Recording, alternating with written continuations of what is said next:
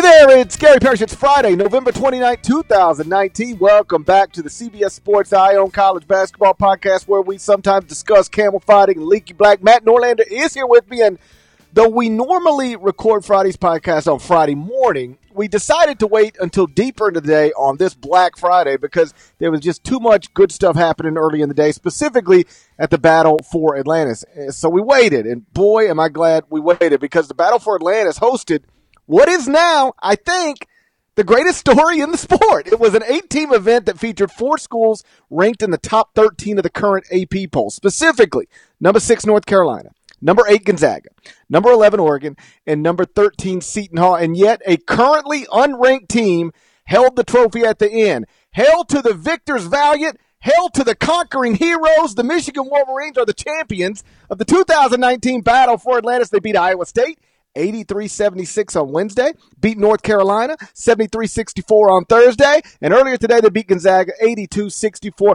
You know, only one AP voter had Michigan on a top 25 ballot in the preseason. It was Marcus Fuller from the St. Paul Pioneer Press. That's a reverse poll attacks, if you will. And yet Michigan is now 7 0 with convincing wins over number six UNC the top 25 and one. They'll obviously move up again Saturday morning. So shouts to the Fab Five. Shouts to Cazzie Russell. Shouts to Glen Rice. Shouts to the little homie Trey Burke. Matt Norlander, please praise Juwan Howard and his undefeated Wolverines. Oh, okay. I oh, thought okay. I thought we were going to start the podcast by talking about the um, Ole Miss player that fake pissed on the field. But you want to go with I, Michigan? we can definitely do that. I, I, mean, I'm ready to go into Michigan, but I honestly thought that you might want to just uh, divert just real quick because I know that I think that actually more than any college basketball result we have this weekend, I feel like, and I don't even know the names, uh, the dude's name, but I feel like that actually um, was really, really the uh, the sporting event and the sporting moment that made your weekend Parrish. So I was okay. So it was Thanksgiving, right? And I, you know, I, uh, I, I, I grew up in Mississippi. I still live in Mississippi. Um, my wife is an Ole Miss grad. Her brother, my brother-in-law, is a Mississippi State grad. Uh, we've got friends who went to both schools, so that game is a big game, even when Ole Miss sucks like this year and Mississippi State sucks like uh, this year. And so uh, Thanksgiving, at some point, you know, the kids get tired. And it's like, all right, it's time to go home. And we get home, and the kids get to sleep. And then I'm just like, I, you know, I guess I'll, you know, I'm watching basketball, but I also got Ole Miss Mississippi State on. And for people who didn't see it, Ole Miss is down a touchdown, score in the final 10 seconds. And then the guy who scores the touchdown, he, he, he gets hit, falls in the end zone crawls, maybe four or five little crawls, and then hikes his leg up as if he's pissing on the field in Starkville. That's an unsportsmanlike conduct penalty. They moved the PAT back, and at that point, I was like, there is a 100% chance this guy misses this kick. There's no way he's making this kick. And of course, wide right, Mississippi State wins at 21 20. Ole Miss cost itself the opportunity to win in overtime because one of its players pretended to be a dog taking a pit. You don't get better than that. I mean, I, I, I, tweeted last night. Imagine someday having to tell your grandchildren that you cost your team a possibility of a win uh, against an in-state rival because you pretended to be a dog taking a piss. And then as I started thinking about it, I was like, you know what? That's a great story, actually. like it's a, it's a pretty like if my grandfather told me that story, I would think it's the funniest story in the world. So what a what a deal that was. And what I don't think people paid enough attention to. You go back and watch the because everybody's seen the picture. I don't know how many people actually have seen the video. He hikes it up like really good. It's like quick and it was like he practiced that before. Like that, I don't feel like that's the first time he ever pretended to be a dog taking a piss. Strong pantomiming skills there, and um, not not unprecedented, by the way. Uh, Odell Beckham Jr. was the first one to do it, and then apparently former Ole Miss wide receiver DK Metcalf also, also might have done it. So we don't have to make this into a college football podcast, but that that was I, I don't care what happens Saturday, what happens Sunday. That's a moment that won't be topped, and the urine-related puns to have come out of that thing have brought me just exceedingly exceedingly so much so much joy and laughter. it's so easy. It's old piss, hottie potty. the piss that led to the miss, all that good stuff. Yes. Um, all right. So, on a completely different note, uh, Michigan and Juwan Howard now seven and zero. Oh. Um, you know, uh, a lot of people didn't see this coming with Michigan, but obviously I did No, no, I didn't. Only Marcus Fuller uh, was the one who maybe even remotely saw this coming. Um, it's it's a great story. Um, Michigan's legitimately really good right now. Parrish um, saw their game on thank, uh, Thanksgiving. Saw their game here on Friday. I I thought this team would get into the tournament, but be like kind of flirting with you know Dayton first four. I was just I was wrong, man. Xavier T- Xavier Simpson continues to be a fantastic point guard. Uh, Jon Teske, I, I, think he had the best game of his career on Friday against Gonzaga and against a legitimate Gonzaga front line. Um, Michigan also just it had no issues with North Carolina. I was with my family, with my brothers, uh, able to watch that game, and um, I just I was in the moment. I was surprised that Michigan was playing as well as it did against Carolina. Um, even you know a little more of an up of an up tempo game than I thought they were going to give them. Uh, but credit to them, man. Gonzaga, Carolina, Iowa State, all in in Bahamas. They have a win against Creighton as well. Um, that equates to four uh, top 70 wins uh, at Palm's. the second best offense in the country right now. And Isaiah Livers, I mean, to me, the story is how good the defense has been, and then they're just they're obscene from three point range right now. You've got Isaiah Livers has made 21 of his 41 attempts. Eli Brooks has made 50%, 16 of 32. Xavier Simpson doesn't shoot a ton, but he's still at 44.4%. Jon Teske, the big man, he's even 5 for 16. And then David DeJulius, uh, you know, a newcomer, relatively speaking, a sophomore, he's made 11 to 23. Michigan's been on fire from deep, and um, obviously early returns are as good as they possibly could be. Juwan Howard, good karma for him. He had a video go viral. I don't know if it deserved to go viral, but then again, I actually it had been a long time, if ever, if I'd seen a coach like go out of his way to be the one to wipe up the sweat off the floor. I don't know if you saw that or not, Parrish, but uh, it, it it it has been presented as look at Juwan Howard, um, this generous multimillionaire, former NBA star, Fab Five, who's now like still not too good to get on his knees and wipe up the floor. It might have been that. Was it that, or was it? If nobody else can do this right, I'll just get down here and do it myself. It felt like maybe, and maybe I'm just reading it yeah, a different way, but it felt like maybe he was just um, out of frustration, like Jesus Christ, people keep slipping right here. I'll go handle this myself if nobody else can do it. Yeah, which might be it, but nonetheless, good karma on his side, and now Michigan uh, is going to go from unranked and into the polls here. Um, so just a couple quick facts, and then GP offer up whatever you want in terms of Michigan, where you think it should be ranked, what you saw, what you liked, and all that good stuff here. Um, unranked, and now top ten seems a virtual guarantee. Top five is possible. I wonder if the collective AP voting body will go that strong with the Wolverines on Monday afternoon. Uh, a couple uh, of instances where this has happened. Um, you had in November 2010, UConn was not ranked. Uh, that was the year with Kemba Walker where they did not lose a game in bracket play the entire season. They won in Maui, then they won the biggest tournament, and then they win the national championship overall. UConn was not ranked, and then it bumped all the way up to number nine when it beat Wichita State, which was unranked. Michigan State, which was the number two team in the country, and then Kentucky, which was the number nine team in the country at the Maui Invitational. The biggest jump, or one of the biggest jumps ever, was 89. So 30 years ago, Kansas was unranked to begin the year. It won a road game against LSU. It beat number 25 St. John's, and then it beat the top ranked UNLV running Rebels in the preseason NIT. That got them up to number four in what would have been the second week's poll of that season. And then I saw Sean Farnham tweet out one more graphic as well. The most that we've ever seen in the history of the AP Top 25. So Kansas got to four. Ohio State in 62 63. I don't know who the Buckeyes beat to do this, but they were unranked to start um, the season, or unranked at some point, and then they jumped, uh, they entered in at number three. My guess, I'll just I'll throw a blind guess out here. I'm going to say Michigan jumps up and they are number eight. I've got a little bit of cynicism over whether um, the collective voting body is going to be willing to say this team was not ranked, and now I'm going to write them as the second team, fourth team, sixth team in the poll. Um, I think that's pretty aggressive, but there's no doubt about it. They're operating like a top five team in college basketball, and yeah, they are now uh, pretty much you know outside of maybe Stephen F. Austin as good as any story going in the sport right now. And uh, shame on us for not potentially giving this team more credit in the preseason because it looks like it's got the goods and looks like it's as good as any team in its conference, and yeah, maybe even the sport in this very moment. I will say, if they don't get higher than eight, then people just aren't paying attention. At some point, you've got to forget what you thought you knew and just respect the results. They have skyrocketed at KenPom um, in all the way up to number twelve right now, and that's still taking into account some pre uh, some uh, last season stuff. So that suggests that if you only focused on this season stuff, it would be even better uh, than that. I- will have them. I've got them seven on Friday morning. I'll have them somewhere between two. I'll either have them as high as two, and no lower than five. And I think you could make an argument that they they could be number one. It's not just that they are good. I, I hope this makes sense. Sometimes teams you like look at their body of work and you go, hey, you know, the body of work is they got two top ten wins. Uh, you know, you don't really see it, but mm-hmm. you you you know, it's like it's there. I'll say the same thing I uh, I said about Dayton about Michigan. If you watched them, they looked great. It, it's not like they just won some games. They looked great while winning games. And um, uh, you, listen, they, they, they, they won both games by comfortable margins. Here's some more details. They were up 24 points at one point on North Carolina.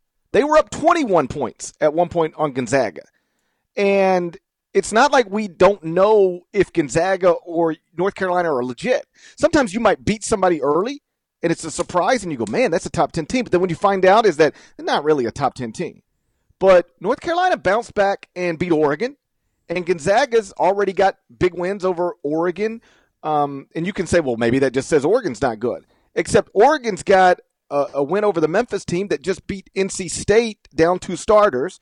Like mm. Oregon's good, and Michigan uh, handled Gonzaga and and North Carolina, two teams that handled Oregon in pretty convincing form. You mentioned earlier um, about how well they're shooting the ball. Right now, two point range, they're shooting 60%. That's fifth in the country. Three point range, shooting 42.4%. That's 11th in the country. Effective field goal percentage, 61.4. That ranks second in the country. So uh, not only do they have a nice body of work, um, the, the, you know, they, they're, they're, they look the part. They, they just they look great and Juwan looks comfortable and I had a couple people point this out on Twitter and I I don't think it's worth um, I, I do believe it's worth pointing out. You know, everybody focused, No previous head coaching experience. Now we've seen in other areas where that didn't really matter. Steve Kerr in the mm-hmm. NBA, uh, Fred Hoiberg at Iowa State, uh, Penny Hardaway at Memphis. Um, you know, now Juwan Howard at Michigan. He hired Phil Martelli. Now I don't even know what the relationship was between. I can't imagine there was this like like where would the relationship come from between Phil Martelli and Juwan Howard? I think that he just looked for um, and, and, maybe I'm wrong about this. If so, somebody can correct me. Um, but I think he just looked for, hey, I need somebody who's done this for a long time to just sit beside me. And Phil was available, and that's looking like a smart hire. I, I, th- I, I think it's reasonable to assume Phil has had an impact um, on what's happening at Michigan right now. But either way, what a what a tremendous story. Um, you know, it was you know when John Beilein left at a weird part in the calendar, there weren't great candidates available. Um, but when Juwan Howard emerged, I believe we talked about it on the podcast, and I said, you know, given you know that the, given the other options, I would just hire Juwan Howard. And I don't say that to say and look because like who knows, but it, it made sense to me at the time, and now it looks like the most sensible thing in the world because he's recruiting, got a five star commitment in the class of 2020, and now the on the court stuff is is great as well if uh, and plenty of listeners I know did watch the game um, on Friday between Michigan and Gonzaga, uh, but if you did not see the game and kind of just you know checked your phone or heck, you're learning about it via this podcast here. Um, it's it's it was it was dominant. I mean, Xavier Simpson was using uh, the pick and roll like at, at, his leisure. It was unbelievable to see how how good he was, how frequently good he was overall. Uh, and Teske was just a he was a beast. Um, to the level where I think I actually had my opinion changed on Michigan's ceiling. If you tell me Livers is going to be that, first of all, Isaiah Livers, if he's going to be that, he's getting drafted. Um, defensively, he is already certainly adequate enough. And now, if his offensive game has expanded to that point, then forget about it. Um, he has been awesome and he's got great length and he's made a real jump so far. It's been pretty terrific. Um, so I Gonzaga came in without a loss. It looked uh, it looked like it just had not played anyone of that caliber and wasn't quite ready. Now this is also three games in three days, and I get all that, but Michigan had to do the same. Michigan had the the toughest road, uh, having to face Iowa State, then UNC, and then Gonzaga. I mean, the only other team that had a tougher three game and three day stretch, I think, of any team in America was Oregon, and that got Seton Hall, Gonzaga, Carolina, and Oregon as a result went one and two, and even the Gonzaga loss was only by one point in overtime, and that was on Thanksgiving night. A um, couple other quick notes here on Michigan. Um, it's seven and zero, oh, and we're going to be talking about the Wolverines plenty here uh, in the near future on the podcast because next game is against Louisville at Louisville on Tuesday. Could be number one Louisville against number four Michigan, number eight Michigan, number 11 Michigan. We'll see where that is when we get to Monday. And obviously, we will preview that game on the Sunday evening podcast because there's going to be plenty to get to with that. But then, even after that, I mean, Parrish. Then you got this because of the Big Ten schedule with 20 games. You got these December games in, in, league play. You get Iowa at home. You're at Illinois, and then yeah, you get Oregon. Does Michigan on Saturday, December 14th? So in the next 15 days, they have four relevant, interesting games. In the Iowa game, that's an Iowa team that is five and one that got the like kind of under the radar. What the hell happened? 72-61 win over Texas Tech out uh, in Vegas on Thanksgiving night. Uh, Hawkeyes look good. Their only loss is to DePaul. Hello, DePaul is eight and zero oh after winning at Minnesota on Friday, and now DePaul will play Texas Tech on Wednesday. We'll get to that on the podcast next week. Don't worry, we're going to mix in some Blue Demons talk when it comes time. But my point is, Michigan is going to take, I would think, at least one loss, and if it took two, um, that would totally be reasonable because I got two road games games, two home games, and the home games against Iowa and Oregon. That's like solid teams. Like all those teams could be in the mix for the NCAA tournament. So. Um, if if we come to see that Michigan takes a bad L here, it doesn't mean everyone overreacted. If they wind up being like the eighth team, the sixth team in the AP poll or anything like that, um, it's just going to be tough to pull off. And in the in the in the broad scope, any let's say they go two and two, so they'll be nine and two through eleven games. Are you kidding me? If you told any Michigan fan in October we're going to give you nine and two, or you're going to guarantee it, or we're going you just chance it and see what kind of record you get, they would take the nine and two. Every single freaking Michigan fan would have taken that because no one knew how good they'd be, how Juwan would be. Um, fantastic start for him. He's the coach of the year for November in college basketball not only if you're a Michigan fan in the preseason, if I gave you nine and two in the first eleven, would you take it? You'd be thrilled with it because you could have went zero and three in the Battle for Atlantis, at least in theory, mm-hmm. right? There was no, it, it was when you're in an you're unranked and in an event with four top fifteen teams, like that, that the expectations aren't wonderful, and so now you're seven and 0 and whatever happens from here happens from here you know, depending on what the AP voters do uh, with Michigan this week, um, we could have a top five matchup of teams uh, on Tuesday inside the Yum Center because Louisville is going to probably be number one, no worse than number two.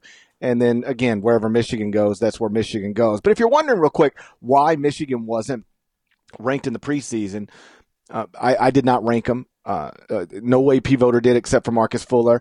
Um, it's it's because of what they lost, both on the bench and on the court. You know, th- there was a time, like probably early March, where I started, you know, just hey, I've got an extra twenty minutes. I'm going to do some prep work on the next season, top twenty five and one. You know, Michigan. I, I guess Michigan fans probably just knew this off the top of their head. I realized it, you know, studying the roster. I was like, everybody can come back. It's a 31 team. Everybody could theoretically come back if they wanted to. And given that they didn't have any guaranteed lottery picks or even likely lottery picks, you, you, know, there was a scenario where it wasn't unreasonable to imagine that. And I thought, if everybody comes back, they'll be preseason number one. It won't be Michigan State, it'll be Michigan. And then, of course, they lose their top three scores, and then they lose a Hall of Fame caliber coach in John Beilein. And they replace him with, all due respect to Juwan Howard, just somebody who's never done it. And so you could still rank them if you wanted to, but it was very reasonable not to. But come this Monday, it's it's no longer reasonable to not rank them. And you said you would guess eight. Yeah. Um, that's fine. I will not spin a Poll Attacks column on somebody who ranks Michigan eight, but I'll have them in the top five, and I think you could reasonably have them. If you just wanted to go nothing, but I'm going to put the team with the best resume number one, you could have them number one. I think anywhere one through five is completely uh, reasonable. I'll definitely have him in the top five. All right, I got something I want to ask Parrish on that exact note in regard to your rankings. We're going to get to that, but first, check this out. Are you looking for a new basketball shoe? If so, this is Gary Parrish here to tell you that the New Balance Two Way V4 features the groundbreaking use of fuel cell technology with fresh foam, creating the ultimate combination of rebound and cushioning. Every step feels explosive and dynamic, and the upper construction features a lightweight textile that's supportive and breathable. So whether you're hitting the clutch shot or locking down the opposition, the Two Way V4 gives you the tools to play at a high level. Learn more and purchase the two way at newbalance.com. I'm Sandra, and I'm just the professional your small business was looking for. But you didn't hire me because you didn't use LinkedIn jobs. LinkedIn has professionals you can't find anywhere else, including those who aren't actively looking for a new job but might be open to the perfect role, like me.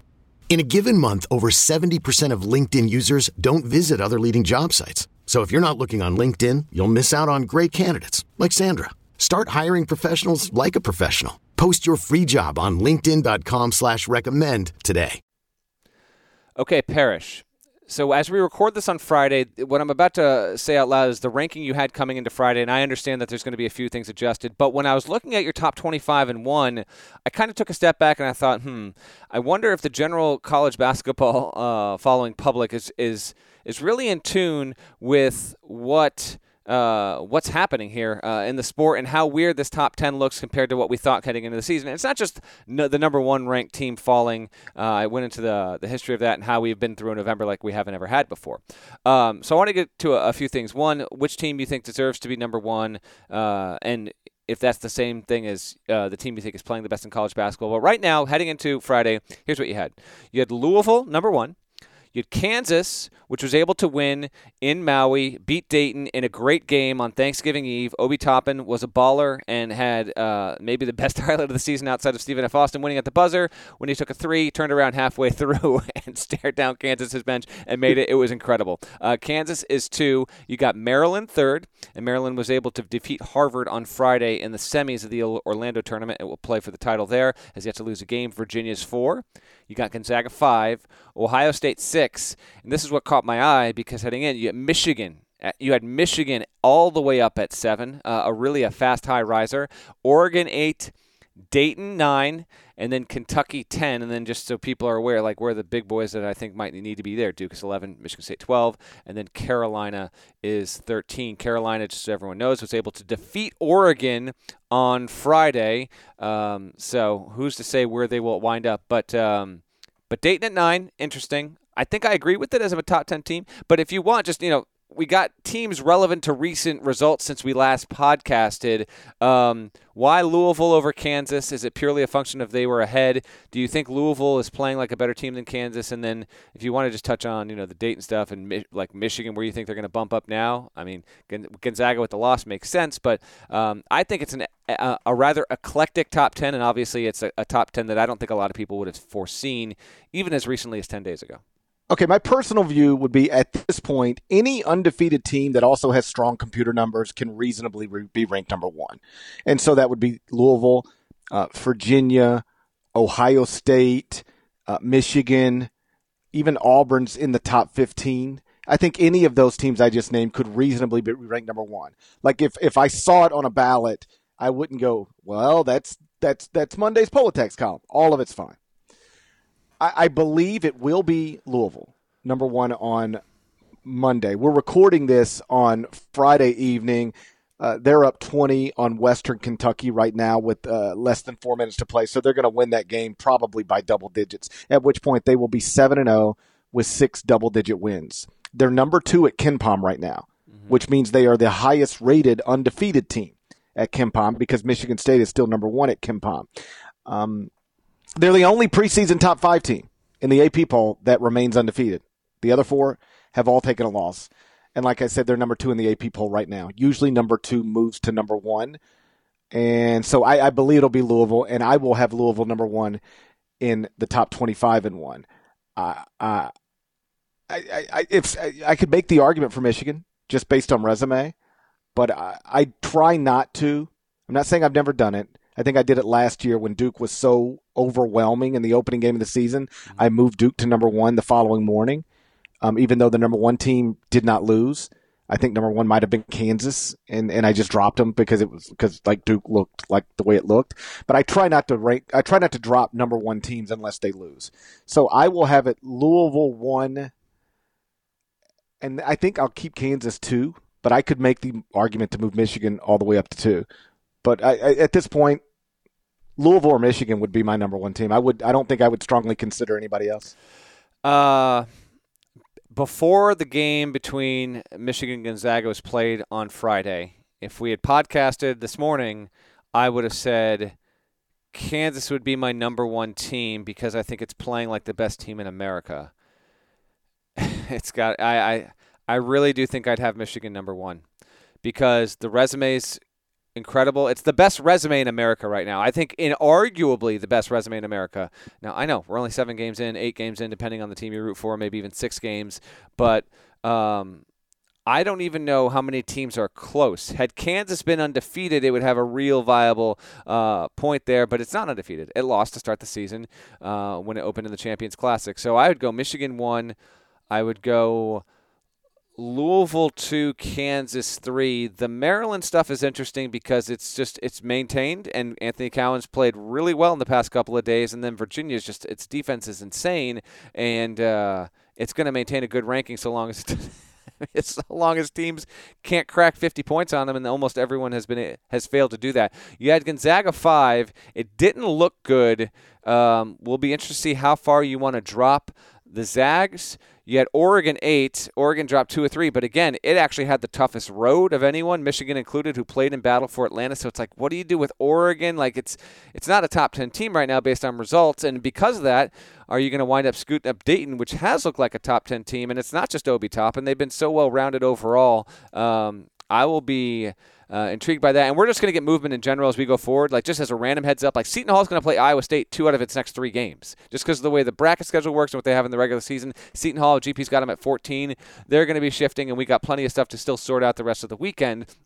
But yeah, this is a. Uh, it's a noisy week for the better uh, of college basketball, GP. Just a lot of stuff. Even like we're not going to talk about or predict this game, but like even tonight we got Utah State St. Mary's, like the last awesome game of Friday night. That like that kind of stuff will have an impact on the rankings as well. Um, this really has turned into. I tweeted this earlier Friday. I can't remember. Usually the day after Thanksgiving, GP, like you get the college football and you might get a couple of good, decent like games in there. This is as stacked of a slate as I can actually possibly ever remember for the day after, and because of that, you are going to get. Um, in both Parrish's daily top 25 and one, and when the polls refresh on Monday, like this will this will be a lot of changeover with teams dropping out, jumping up, and etc. Some specifics on Oregon. They finished fourth in the battle for Atlantis, but nobody had a tougher three game stretch. Uh, they had to play Seton Hall, Gonzaga, and North Carolina on consecutive days. Three games in three days against top 13 AP teams. Like, that's rougher than anything you get in the NCAA tournament. They beat yes. Seton Hall. They lose an OT by one point to Gonzaga, lost by four points to North Carolina. So like two point three points. Yeah, their uh, their average game was decided by two point three points. So they're just a fascinating case pair. Six and two, yeah. but the two losses are, are totally reasonable. Yeah, yeah, I'm not I'm not down on Oregon at all. Obviously, if you're Dana Altman, you'd rather win than lose, but I thought Oregon showed itself well. And, you know, keep in mind they they've also got you know, they got three top 40 KenPom wins already. They got a Memphis win, a Houston win, and a Seton Hall win. Like it's a two loss team. Like some people would, the people who just focus on records will go, "How do you have a two loss team in the top wherever I have them? I've got them in the top ten right now. You got them eight right now, but yeah, before like, you update like, for tomorrow, which they might drop down just to, as a yeah, function. Not much, not much. I mean, I, yeah. I, I won't, I won't, I don't punish teams. I try not to punish teams for losing, you know, games that they were supposed to lose, for losing uh, competitive games to to also awesome teams, and so.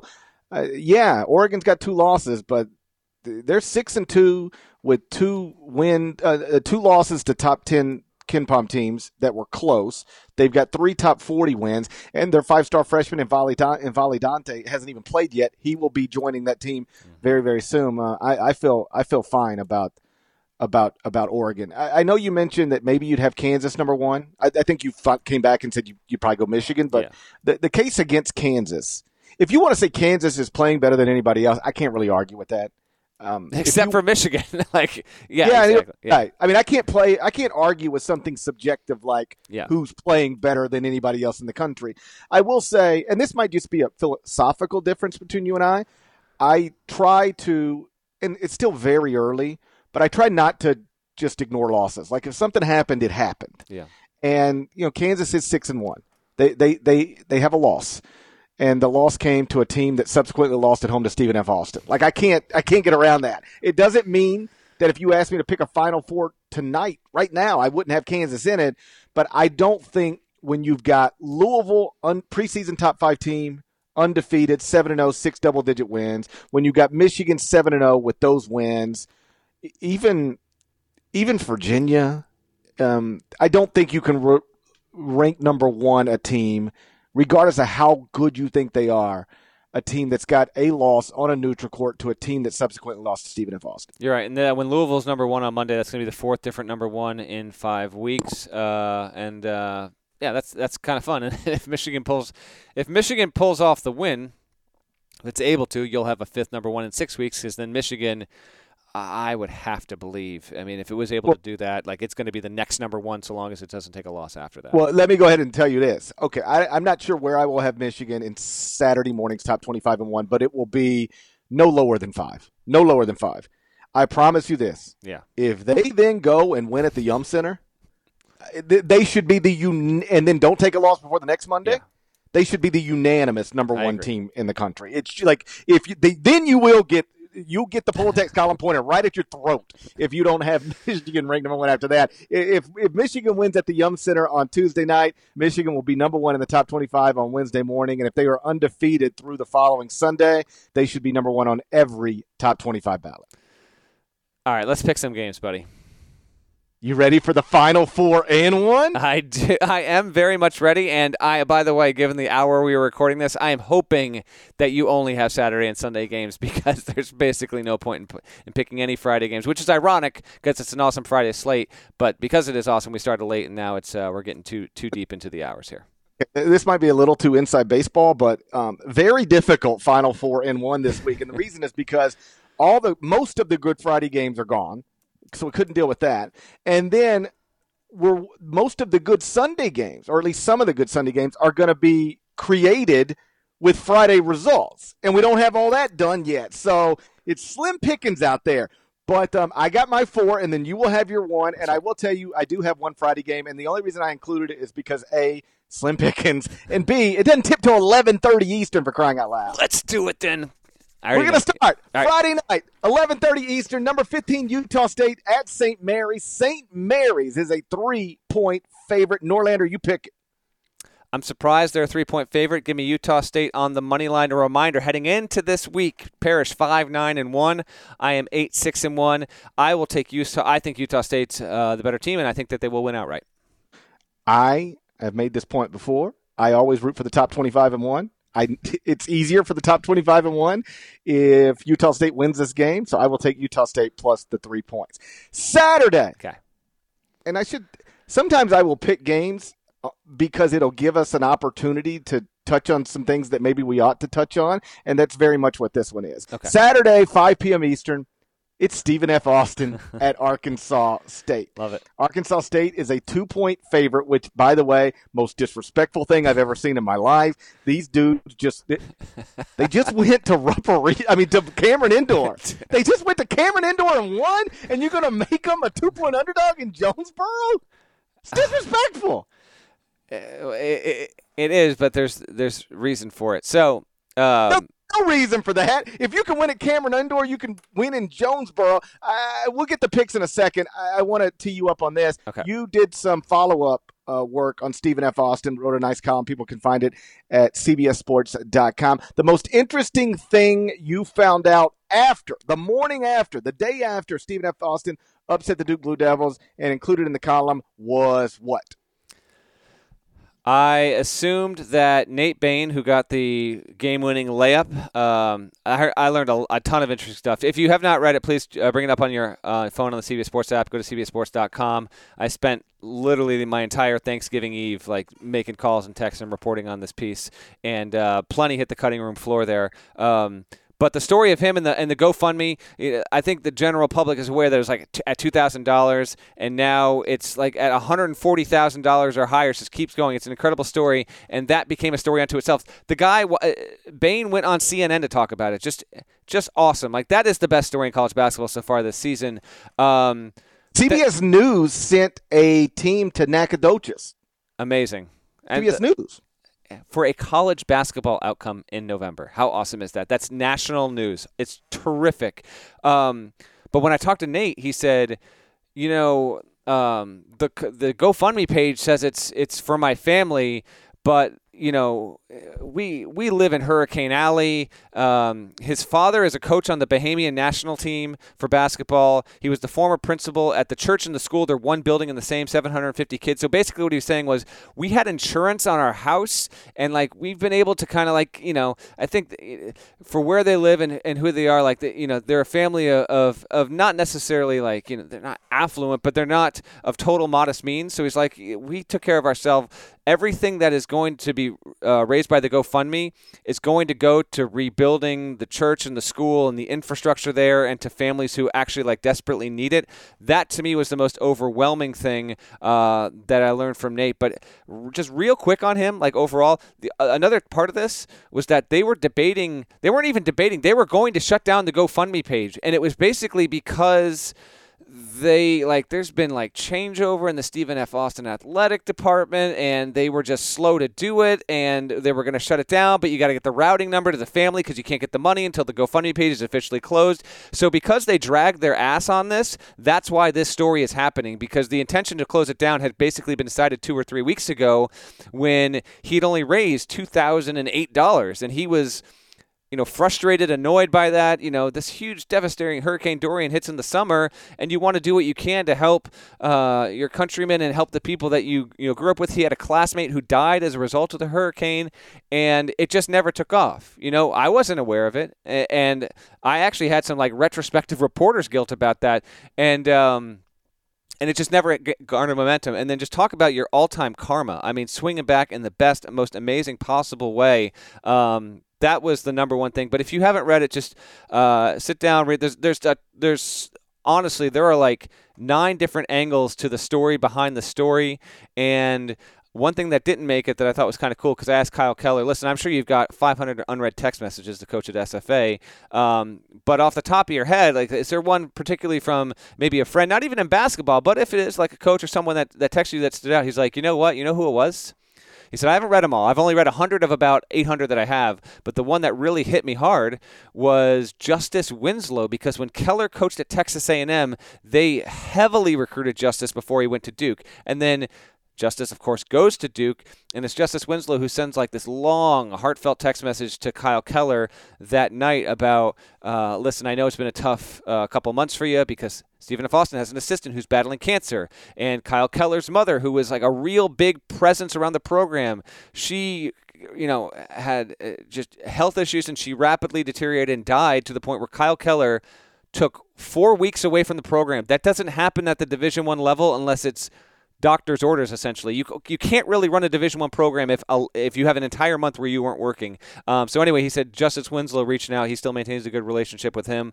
And i thought that was really really really cool. So um, i could literally talk about this for 20 minutes. It's an, it's an incredible story. Thanks for um, giving me the opportunity to bring it up because the conversations with Kyle, I mean, Kyle Keller didn't sleep and he did like 12 interviews because you know what? When you ha- when you're Stephen F. Austin and you, and you pull off that win, like you do it to promote your team and to promote your school, and it's a you know you want documentation of this 15 years from now so you can go back and relive it through all this stuff. And for him to do it, Nate Bain to take time uh, to talk to me, other coaches you know behind the scenes to kind of give me information. Um, just a real, real awesome story.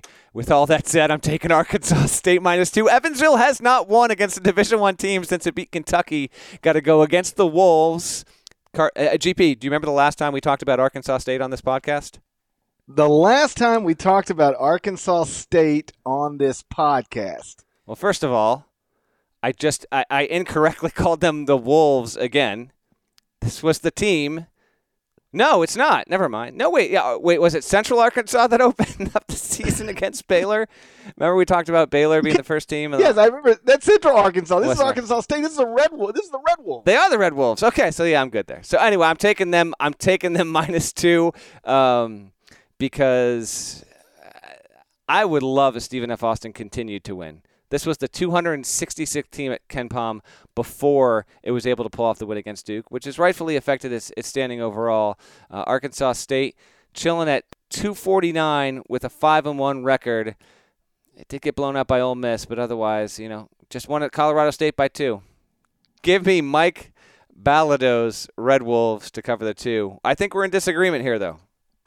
I, I can't go against Stephen F. Austin. Now, I, after I can't, I can't watch a team win inside Cameron Indoor and then say, but they're going to lose at Jonesboro. I mean, I'm not rolling it out. Of course, it could happen. Hell, it probably will. Uh, What's my record again on these things? Uh, you're currently five nine and one. There you go. So, congratulations to Arkansas State on their uh, victory. That'll happen uh, Saturday night over Stephen F. Austin. But for the purposes of this, I will take SFA plus two. Saturday, 5 p.m. Eastern, Northern Kentucky at Arkansas. Two games inside this. This is probably the last time we will ever, in the Final Four and one, have two games originating from the state of Arkansas. Um, but I bring this up because Arkansas off to a 6 0 start. They're up to number 23 at KenPom. So Muss is doing it on the court. No big wins yet. I mean, they beat Georgia Tech at buzzer in overtime, but like nothing, nothing like Michigan. But still, six and zero, up to number 23 at KenPom. That's real stuff. And then on off the court, number five recruiting class in the country right now, class of 2020. Four top 100 prospects committed.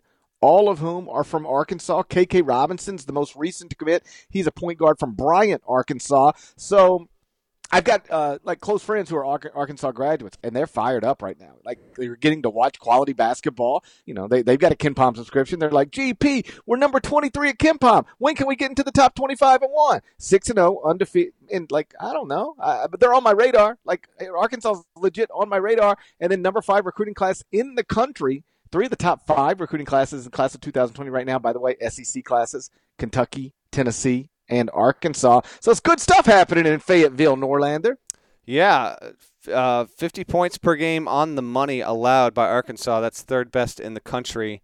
Uh, what's so? What's our line here? What's the what's the what's the number? Arkansas minus 15.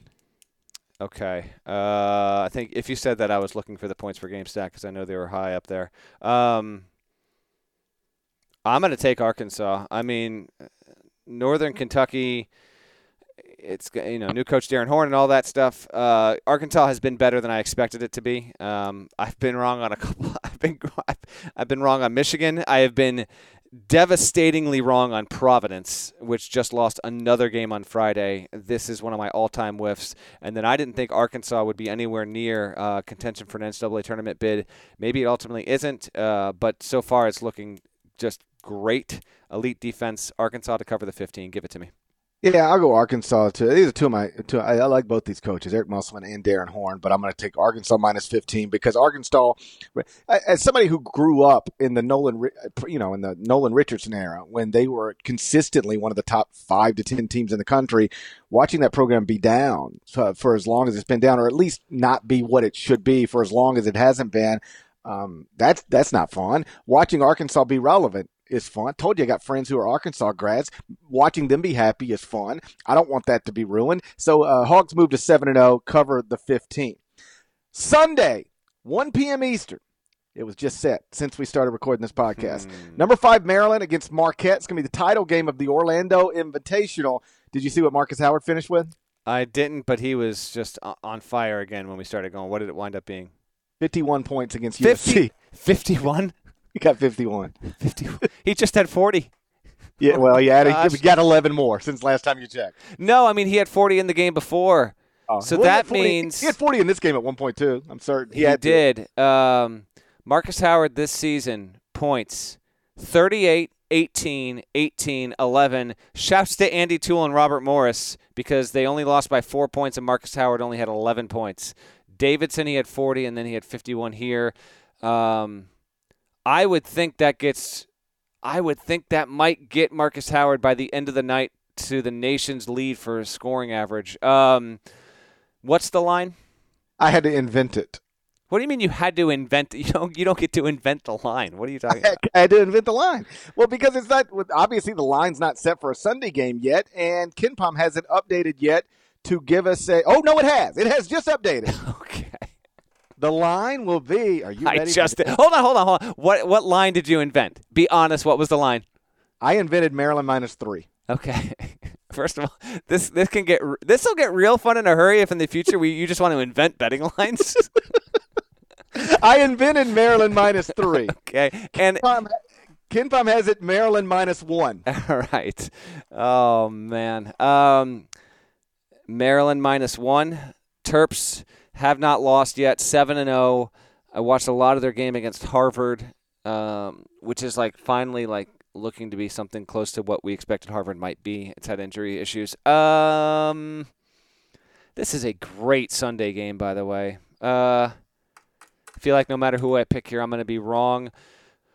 Marquette fans have reminded me that I've been quite wrong on their team as well, so I will go. With, Marquette fans like to remind people of stuff. They do, they do. That's just, that's your favorite fan base, if memory serves. I will go with.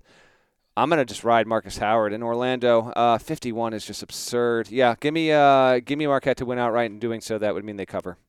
I root for the top 25 and one. It uh, Maryland's in it. Marquette is not. So um, you know, I'll just take Maryland minus the one. But Maryland is is the undefeated, you know, preseason top 10 team, undefeated. Hadn't really looked like it. I mean, hadn't really. They you know they struggled with Harvard. Um, we're behind in the second half.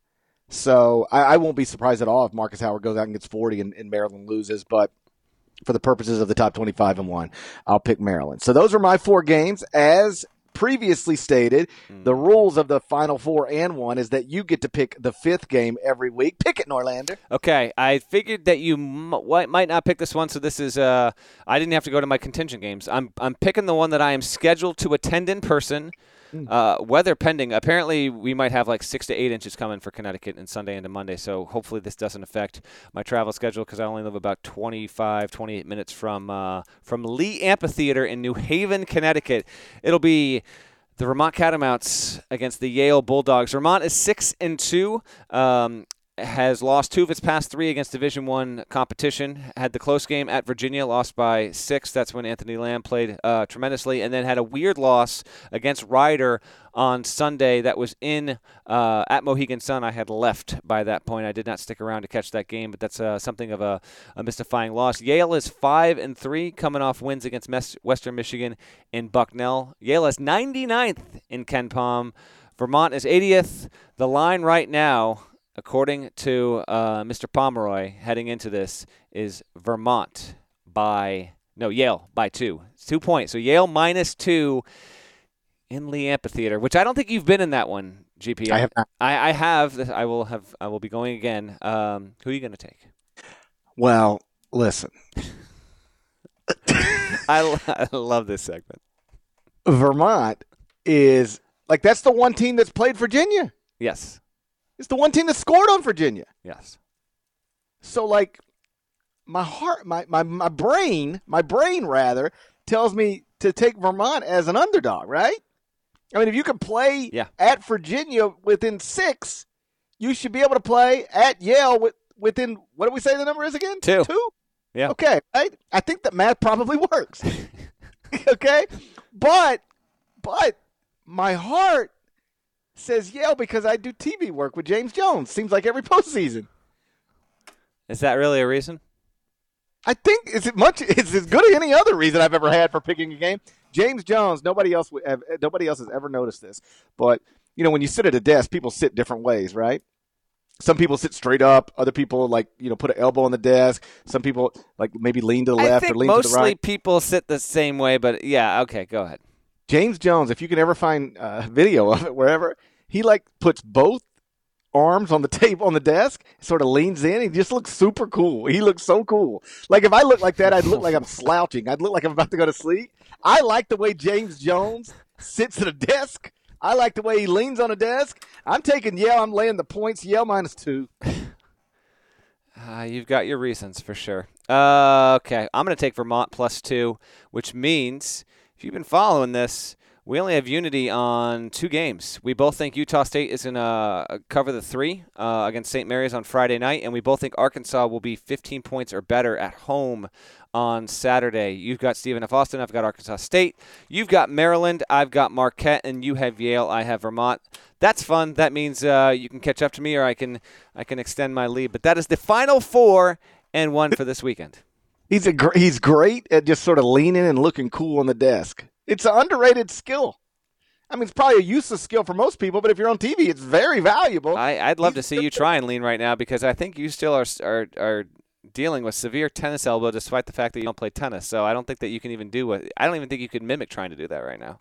Uh, spoken like a man who's never had tennis elbow, Norlander. Um, uh, tennis elbow will not prevent you from uh, leaning onto a desk. It'll prevent you from picking up a gallon of milk though. That hurts like hell. But uh, gra- it's laying on the desk, no problem whatsoever. I will say, if you want a tennis elbow update, have we talked about tennis elbow on this podcast? Not on the podcast, but when I saw you at Champions Classic, you said it was as bad as ever, and I thought that can't be possible. But apparently, it is. Okay, I got double tennis elbow. Do, should I tell people how I got double tennis elbow? Well, I, I think at least 75% of the listeners are going to know because you talked about it two months ago. But we do have new listeners. So if you want to give uh, a very abridged version, by all means, let's, let's do this before I have to put my children to bed.